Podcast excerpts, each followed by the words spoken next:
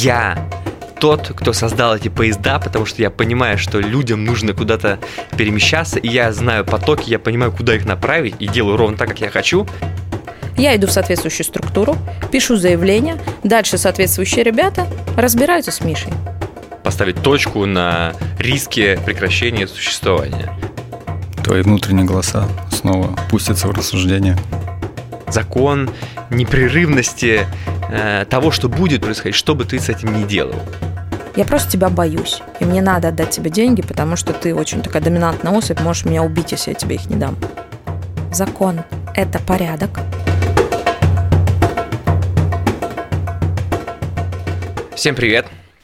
Привет. Э, Привет. А почему, кстати, не говорят привет люди, например, или люди, добрый день? Хотя там могут быть не только люди. Не, ну люди просто звучит, может, как-то, знаешь, высокомерно, да?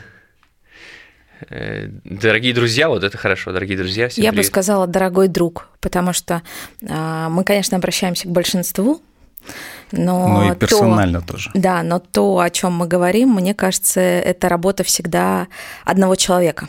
Мгм. Поэтому можно, конечно, в целом сказать гей, давайте понимать идеи, о которых говорил Мираб Мардашвили, или о которых писал Марсель Пруст в своем романе «В поисках утраченного времени». Да?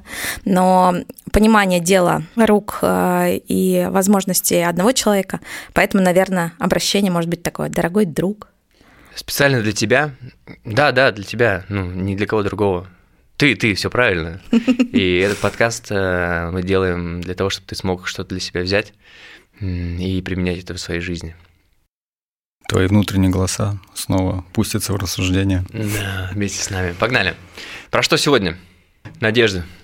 Есть такая версия, мысль, хотите, гипотеза, а, что жизнь человека подчиняется законам.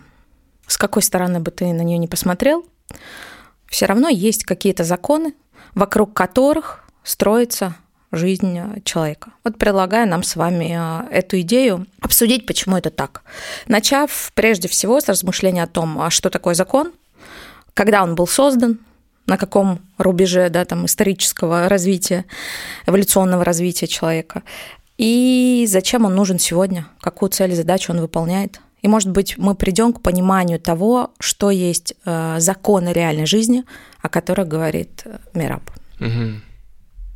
Давай. Потому что первое, что приходит в голову, конечно, закон с точки зрения документального сопровождения. Жизнь человека подчиняется законам. Как вы думаете, когда впервые вообще был создан первый закон? И вообще, что такое может быть закон? Как можем об этом подумать? Ну, наверное, первый закон тогда, когда начались э, первые проблемы, если мы говорим о законодательном уровне с точки зрения регулирования. Ну, у человека, когда начались конфликты, и два человека не смогли договориться. Ага. Ну, это получается, если мы откатываемся там на тысячелетия до нашей эры. По сути, это правило, табу. За что же законы? Просто не, не в тех формулировках. Как только было общество, сразу возникают договоренности некие. То есть, чем- как только возникла коллективная сущность под названием общество, внутри которой нужно было каким-то специальным образом регулировать отношения между людьми, появились некоторые правила, табу, запреты или впоследствии законы, которые каждый человек да, должен был выполнять. Мгм. Впоследствии эти законы, система законов, она как бы укрупнялась, да, Модернизировалось. модернизировалась. И, в принципе, как бы это такое нормативное правило, наверное, да, оно установилось как единственно возможный и лучший регулятор поведения а, человека в вопросе коммуникации с другими людьми и с миром в целом. Ну, вполне логично. А если мы еще раз э, откатимся чуть назад и спросим себя, а зачем это нужно было? Неужели человек сам не способен содержать себя на таком уровне да, там, развития, понимания в межличностных отношениях без этих законов? То есть, образно говоря, смотрите, какой первый закон, вот давайте попробуем себе представить, мог бы, как бы он мог выглядеть у первобытного человека, который мог появиться? Ну, не у первобытного, а уже там у человека, который находился в коммуникации с другими людьми и уже обладал языком, у него уже была развита речь. Какой мог быть первый закон? Типа, с чего они начинали, Да, да. условно, Ну да. Ну, как будто библейский какой-то закон, наверное, не убей там, э, чтобы как минимум люди могли э, не потерять э, рост в количестве, потому что если, может быть, система хаоса, может быть, приведет к тому, что просто все друг друга перебьют, и на этом все закончится. Поэтому, ну, это моя гипотеза, что первый закон не убей для того, чтобы просто поставить точку на риске прекращения существования. Ну, тут, ну, тут хитрость, же, как бы не убей своего, других-то очень даже если ну, ты защищаешь. Да, ну, закон, да, получается, что он немножко имеет оттенки. Тут, наверное, вот если прям совсем какие-нибудь общинные строи брать, там, типа, я не знаю, вот закон распыления мяса. Вот пришел сначала там вождю, потом там воинам, потому что им нужны силы, потом там женщинам, потом детям. То есть, может быть, такие вот э, чуть попозже это э, забыл вот эм, Собственно, один из первых законов, который появился, который там высекли на столбе, это вот око за око, зуб за зуб, который, по сути, вывел в такую плоскость определения э, то животное, что было в нас, да, что если ты там кого-то убил, то ты знаешь, что все, все общество поддержит, что тот, у кого убили там родственник, он тебе отомстит, это будет норм. Ну подожди, это получается закон про не убей. Э, то есть ключевое, опять же, то есть это на фундаментальном уровне прекращение существования для того, чтобы этого не произошло. Это может быть а, прописано в тексте. Он, это про ну, это? Он как? Он устанавливает причинно-следственную связь. Что если ты сделаешь вот так, то ты вполне можешь ожидать, и общество это поддержит, что будет определенное следствие тебе в твою сторону а, аналогичным действием. Внимание, правильный ответ. Правильного ответа нет, на самом деле. Есть размышления внутри этого вопроса. Я вот задумываюсь э, над ним. Э, зачем нужно было вводить закон? То есть, э, значит, мы можем привести такую гипотезу, что, видимо, природа человека, да, его психика, его тело со всеми его инстинктами и рефлексами не способна была на тот, на тот момент времени да, управлять собой таким образом, чтобы без существования закона понимать, почему мне нельзя Ваню убивать. Угу. Просто на основании того, что Ваня со мной живет в одном племени, да, мы вместе охотимся, почему мне нельзя его убить? То есть, видимо, в самом человеке нет никакой структуры, которая бы эту задачу решала. И поэтому, конечно, естественным образом, для того, чтобы решить какие-то другие проблемы, да, которые вытекали из э, вот этих межличностных взаимоотношений, нужны были нормы, правила, табу, запреты, да, которые бы регулировали эти вопросы. И сегодня мы с вами находимся в той точке исторического развития, в которой у человека тоже есть вокруг него определенные правила, нормы, законы, которые тем же самым образом регулируют отношения между людьми. То есть мы можем сказать, что, наверное, первое, что а, как-то а, рассказывает нам, когда мы говорим о том, что такое законы, это свод правил, которые регулируют отношения между людьми.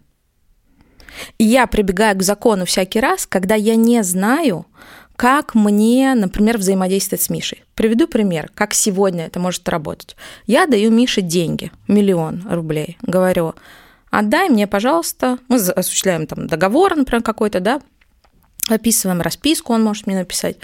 И я ему говорю, вот смотри, 15 числа следующего месяца ты мне отдаешь э, миллион. Так, так, все, бьемся по рукам, расходимся. 15 число наступает, звоню Мише, где деньги? Угу. Миша говорит, какие деньги? Не надо было мне давать. Ты что, не знала, кому ты даешь?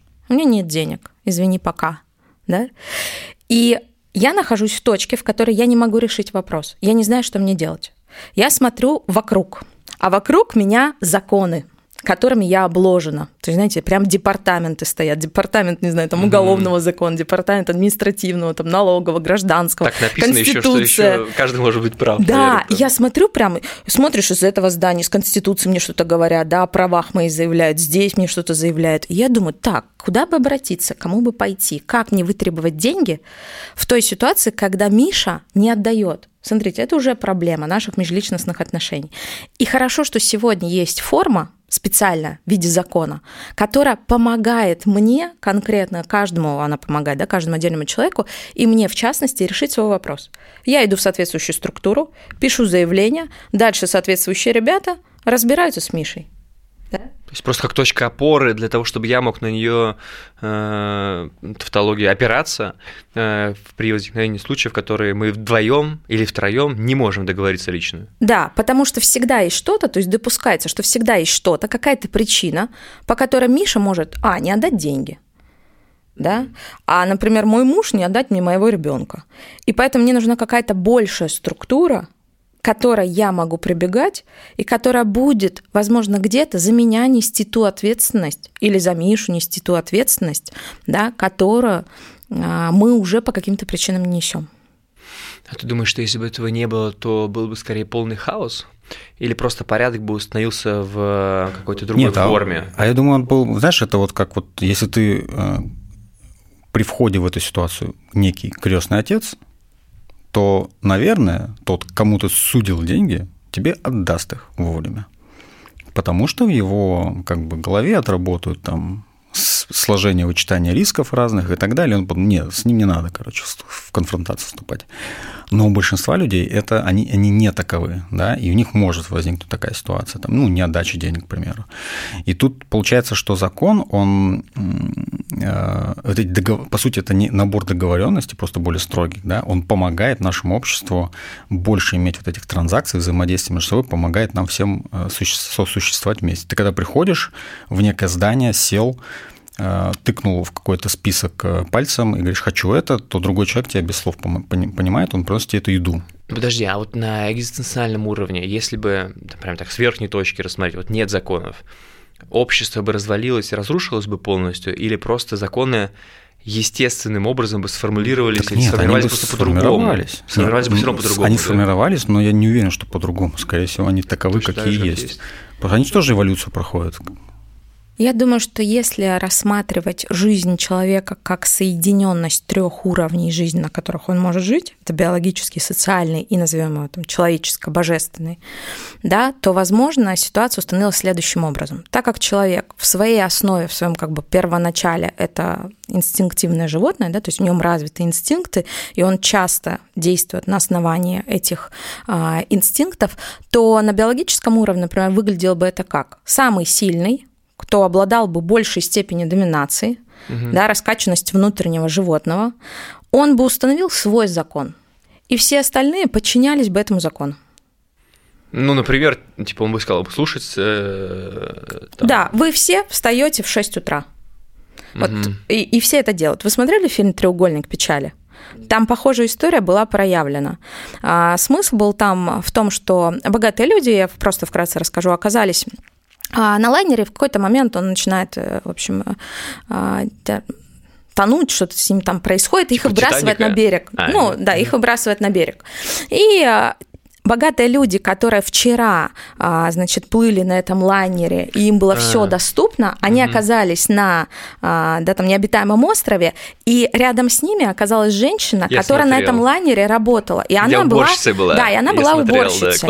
Да. И когда они попадают на этот необитаемый остров, они ничего не могут сделать. Они не могут разжечь костер, угу. они могут приготовить пищу. И эта женщина-уборщица становится для них вот внутри этого контекста да, авторитета. Да, да. И она говорит, так, я сплю в лодке, вы спите спите прям да, ты там, спишь со мной сегодня. А ты самый красивый да, парень, да, да. спишь со мной сегодня в этой лодке. Понятно? И все ее слушают. Почему? Потому что в предлагаемых обстоятельствах все хотят выжить, но никто не знает, как разжечь костер, как добыть еду. Она это знает, поэтому она управляет ситуацией и этими людьми, и она формирует законы.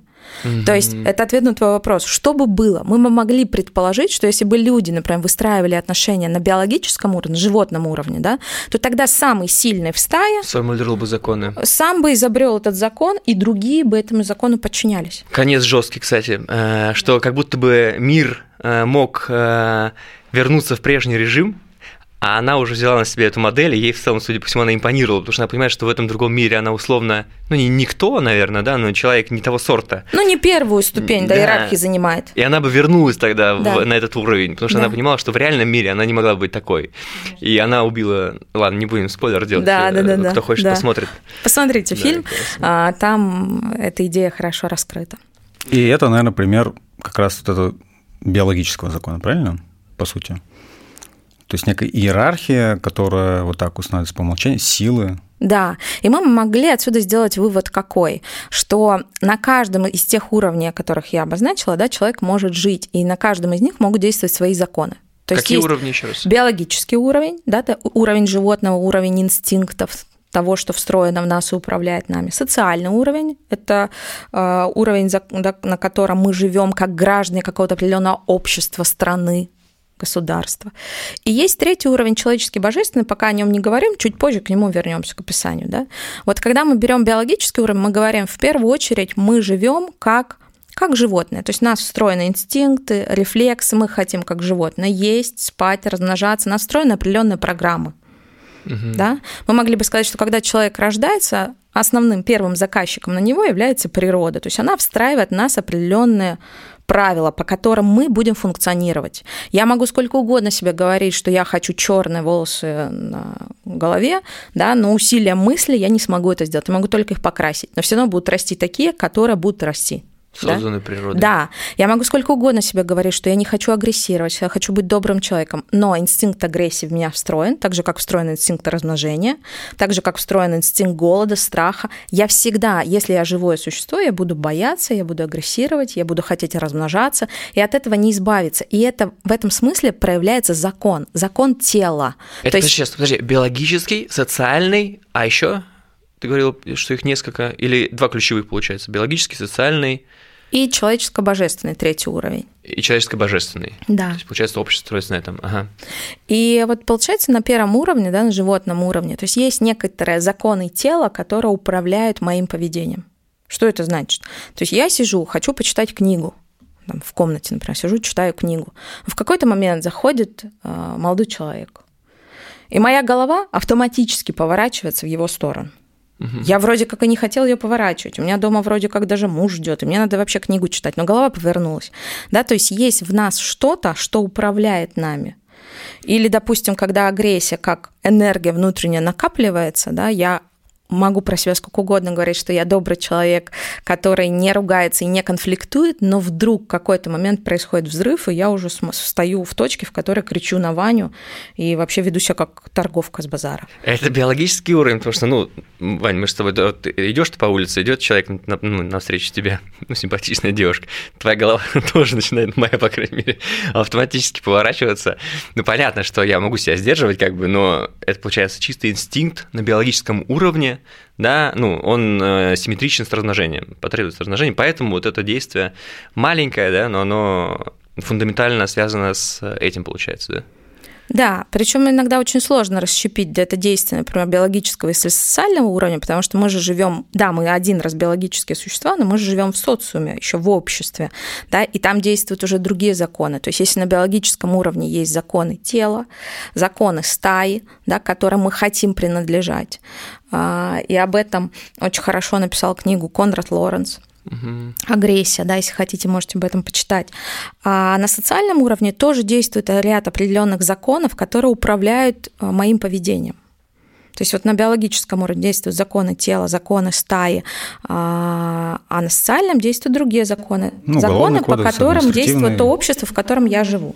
И что примечательно, а, можно переехать в другую страну, в другое общество, да, и законы на социальном уровне поменяются, а вот законы биологического уровня не меняются нигде. Угу. Неважно, где ты живешь. В Папуановой Гвинее или я живу в Москве, тебе 65, 38, ты мужчина, женщина. То есть законы тела, законы стаи, законы биологического уровня, которые действуют, да, они везде одинаковы. А вот законы социального уровня, они разнятся, но все же они действуют в том контексте того общества, в котором человек живет. Угу.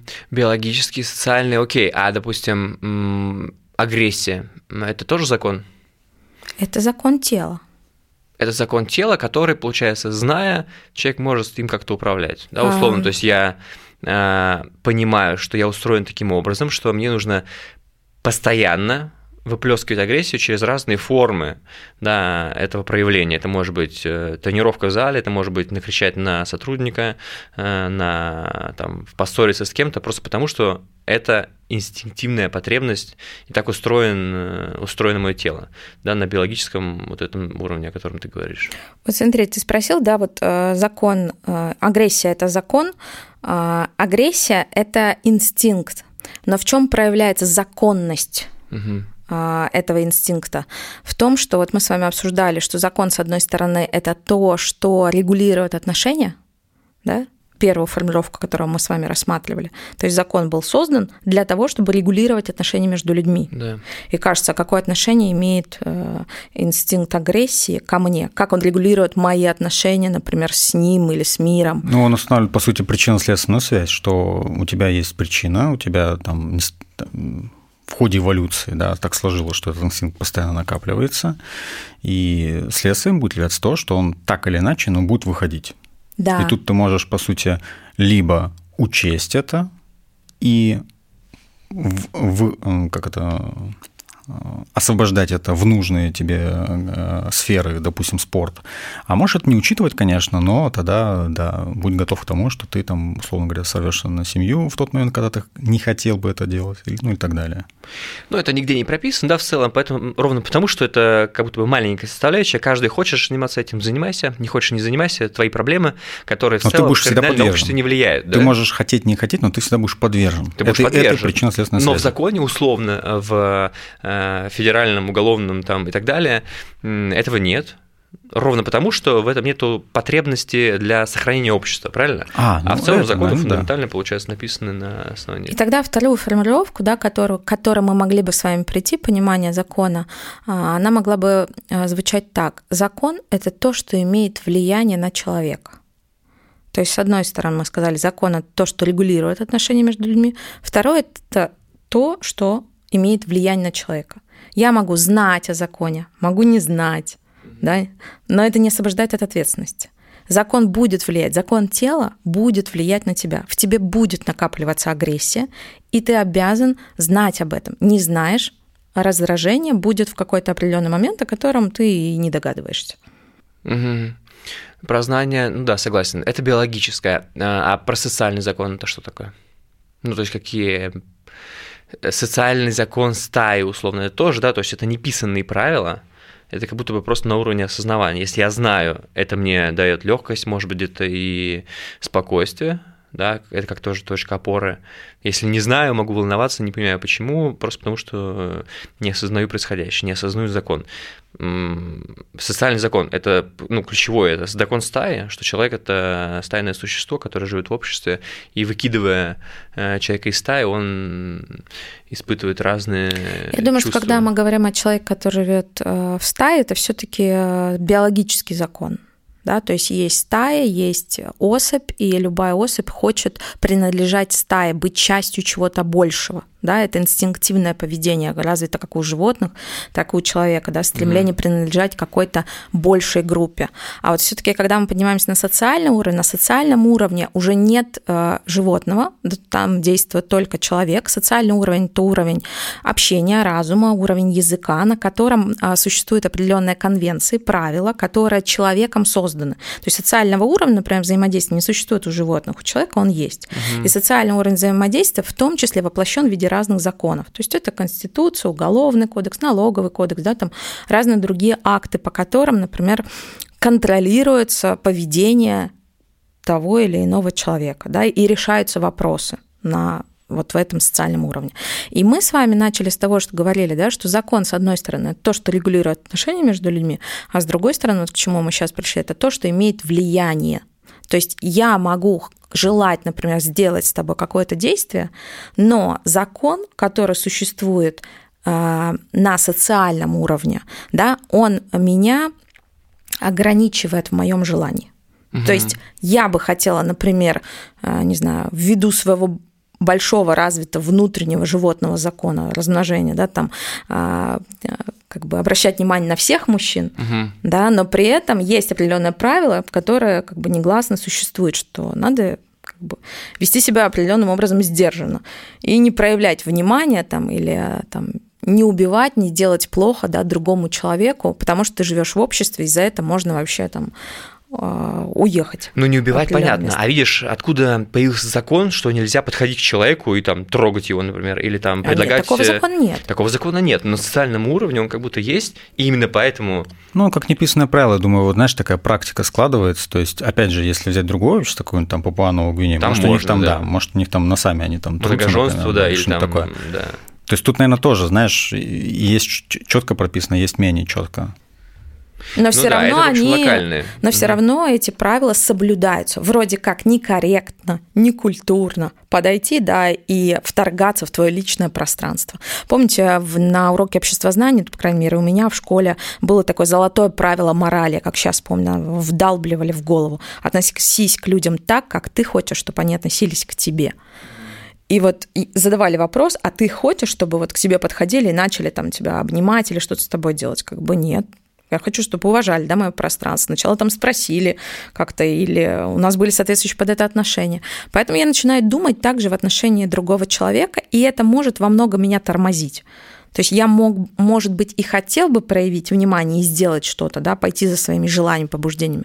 Но есть определенные нормы, правила, конвенции неписанные и не подписанные мной в большей степени. То есть одно дело законы, которые, о которых мне сообщается, в рамках которых я живу, другое дело какие-то непонятные конвенции, договоренности, согласно которым я чего-то не могу сделать. Почему не могу? И это как определенное ограничение накладывает да, на мое поведение, на мое желание, которое я реализую в отношении другого.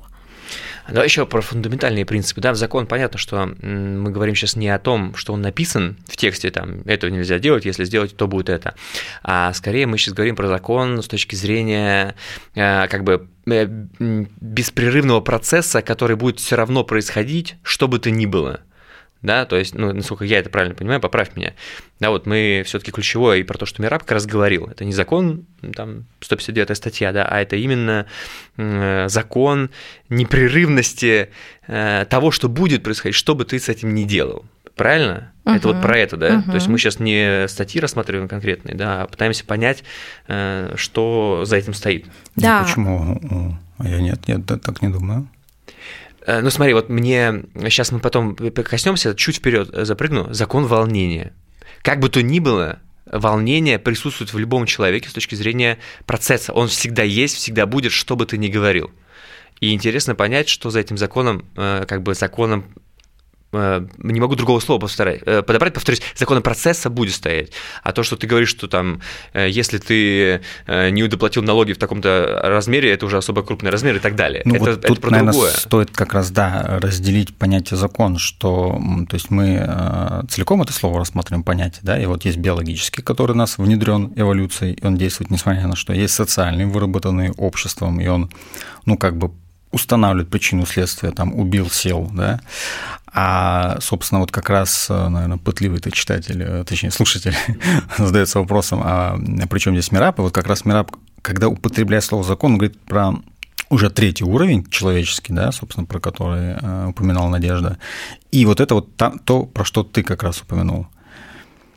То есть, э, как бы в понятие закон-то входит не уплатил налоги. Просто это социальный уровень. Хорошо, давай вот еще про такой смысловой процесс. Допустим, э, не наверное, есть, да, есть, наверное, закон такой, да, про эвтаназию, что она запрещена.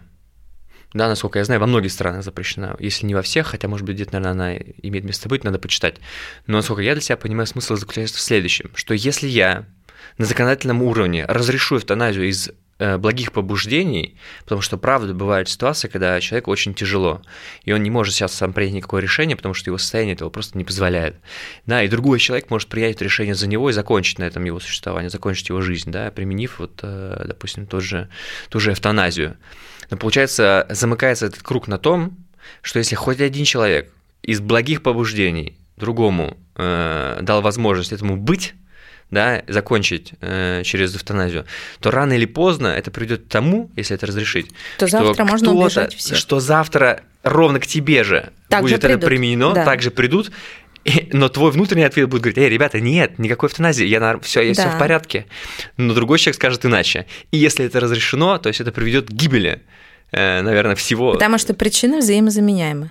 И разрешив одно по одной причине, если я еду на красный свет, потому что а, там у меня рожает жена, да, завтра на красный свет едет человек, который опаздывает на работу. Да, и получается, что это не Причина имеет смысла. взаимозаменяема. И Причина ты уже взаимозаменяема. едешь на красный свет. Неважно по какой причине. А это какой закон тогда был бы вот с точки зрения эвтаназии? Это социальный?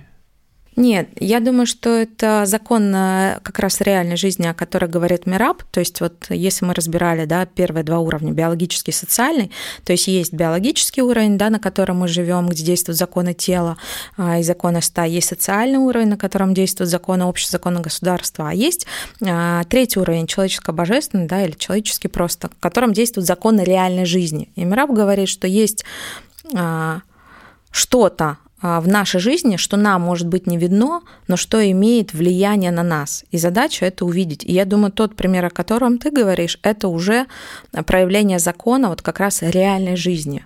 Угу. Закон существования. Ну, я бы не назвала его закон существования, да? то есть тут надо подумать, как он мог быть назван, но в целом, а, да, то есть мы даже обсуждали, когда с вами, когда читали, я обсуждали тему металланга, да, языка взрослого в школе великих книг, мы говорили о том, что есть такая а, концепция «закон только законом», что если ты сегодня что-то себе разрешаешь, то завтра по тем же самым основаниям это разрешит себе другой. Если я сегодня бью ребенка или ругаюсь матом а, да, при ребенке, а потом требую от него не ругаться матом, угу. то я сам не понимаю незаконности своих действий. Я не понимаю того, что то, что мой ребенок ругается матом, да, а, эту ситуацию создал я сам. И вот задача это увидеть, и это и есть проявление закона, о котором говорит Мираб вот на этом третьем уровне. Ну, то есть просто получается, я с точки зрения Мираба, опять же, мы убираем сейчас с вами э, законодательные пункты какие-то конкретные, с точки зрения смысла, это процесс, понимая который, я могу хоть как-то наверное, либо А, управлять жизнью, либо Б, ну просто осознавать, что вообще происходит. Я вот не знаю, это тоже, как вам такая, э, такая формулировка? Э, раньше у меня было представление, что есть люди, которые понимают на верхнем уровне, на уровне, закона, на уровне закона, закономерностей, как устроен мир – да, и поэтому ну, вот э, они могут управлять капиталами, потоками всего, создавая разные э, конкретные там компании или что-то еще, потому что они понимают потоки, они понимают э, смыслы, законы и понимают движение вообще всего, и как будто бы они как э, люди, которые управляют марионетками. И вот они вот это все, всю игру выстраивают, потому что они знают правила игры. А тот человек, получается, который не владеет этой терминологией с точки зрения понимания закона, да, он как раз тот, кем управляет, он, может быть, думает, да, да нет, я все делаю сам там, и так далее, и так далее, и так далее, но он делает это на низком уровне, которым сверху кто-то рулит, потому что он знает закон, в его вот э, фундаментальном, экзистенциальном смысле вообще, что происходит. Это про это? Ну, я думаю, вот, например, частично да, но при этом э, не обязательным элементом является управление. Давай, если вот попроще взять э, пример, гораздо проще. Если ты э, там ежедневно ездишь где-то на поезде, то э, ты случайно приходишь, и вот сегодня не повезло, полчаса ждешь, завтра повезло, сразу сел. А если ты знаешь более общий закон расписания, то ты можешь ежедневно приходить и садиться на поезд, там, не испытывая каких-то там неприятных чувств, например, от, от ожидания. Да. Это но... первая часть, про которую ты сказал. Если ты знаешь закон, ты можешь э, сделать лучше свою жизнь. В этом плане да, но я имел в виду на уровне закона как процесса. Я тот, кто создал эти поезда, потому что я понимаю, что людям нужно куда-то перемещаться, и я знаю потоки, я понимаю, куда их направить, и делаю ровно так, как я хочу, а на том уровне, который ты привел, например, человек думает, что он выбирает расписание. Да? Это просто разный масштаб. Можно еще Но выше подняться, одна, да? да, и там сказать, что человек, который закладывает государство, понимает, что это гораздо лучше, да, чем там город-государство, да. да. Угу. Тут, наверное, просто игра масштаба, да, то есть ты можешь побольше сделать, где-то у тебя в систему будут вовлечены другие люди, где-то только ты сам, но в целом это да. То есть чем чуть, казалось бы, более абстрактная вещь, более ненужная, но с другой стороны, когда ты видишь, как она проявляется в жизни, это имеет ну, конкретные практические результаты. Давай так, мы в следующем выпуске э, попробуем разобрать конкретные кейсы, да, э, даже не кейсы, а конкретные законы, чтобы углубиться в смысл каждого из них, резюмируя вообще э, эту форму, которая имеет значение и имеет название в виде закона. Да, еще раз, это что? Я бы сказала, что закон – это порядок, Закон был необходим для того, чтобы его устанавливать, потому что в противном случае наступает некоторый хаос наших мыслей, побуждений, желаний, внутренних возможностей, и они у каждого человека разные. И поэтому для того, чтобы а, да, этот хаос упорядочить, нужен закон. А, другое дело, как каждый из законов справляется с этой задачей. Во-вторых, а, закон – это свод правил да, определенных, которые регулируют отношения между людьми. То есть, согласно этому закону, понятно, что будет. И в-третьих, наверное, можно было бы сказать, что закон – это то, что имеет влияние на человека. Мгм. Ты можешь о них не знать. Вот как а, Мираб говорит, да, через большое и малое проглядывает одна и та же структура. И если ты не увидишь закона, то ты станешь его жертвой. В том смысле, что ты все равно исполнишь действие этого закона на себе. Я могу не знать законы тела, э, законы стаи, законы общества, законы реальной жизни, да, которые существуют, о которых мы в следующем подкасте поговорим. Но это не значит, что они будут на тебя действовать. Они будут иметь влияние, они будут проявляться. И задача, получается, мыслящего человека, да, если он хочет что-то понять, увидеть действие этих законов.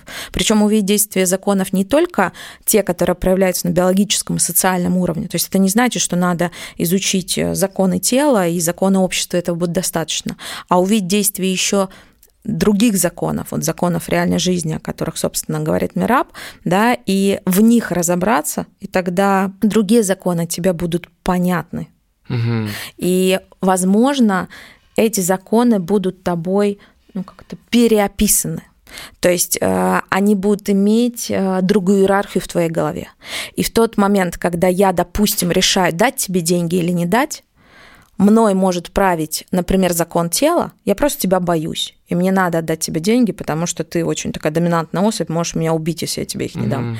Или мной может править закон общества, да, там какой-то, который существует, да, и говорит, что вот если он не отдаст, ты можешь пойти в суд.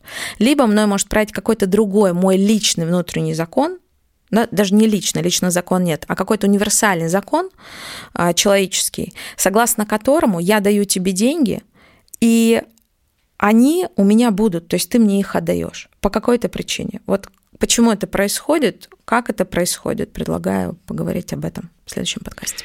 Получается вывод такой, дорогие друзья. Незнание закона не освобождает от его невыполнения, как раз как звучит на гражданском уровне, потому что это некий подгон под это понятие. А, наверное, на фундаментальном уровне он бы звучал так. Незнание закона не освобождает от его реализации внутри тебя и внутри твоей жизни, что бы ты с этим ни делал.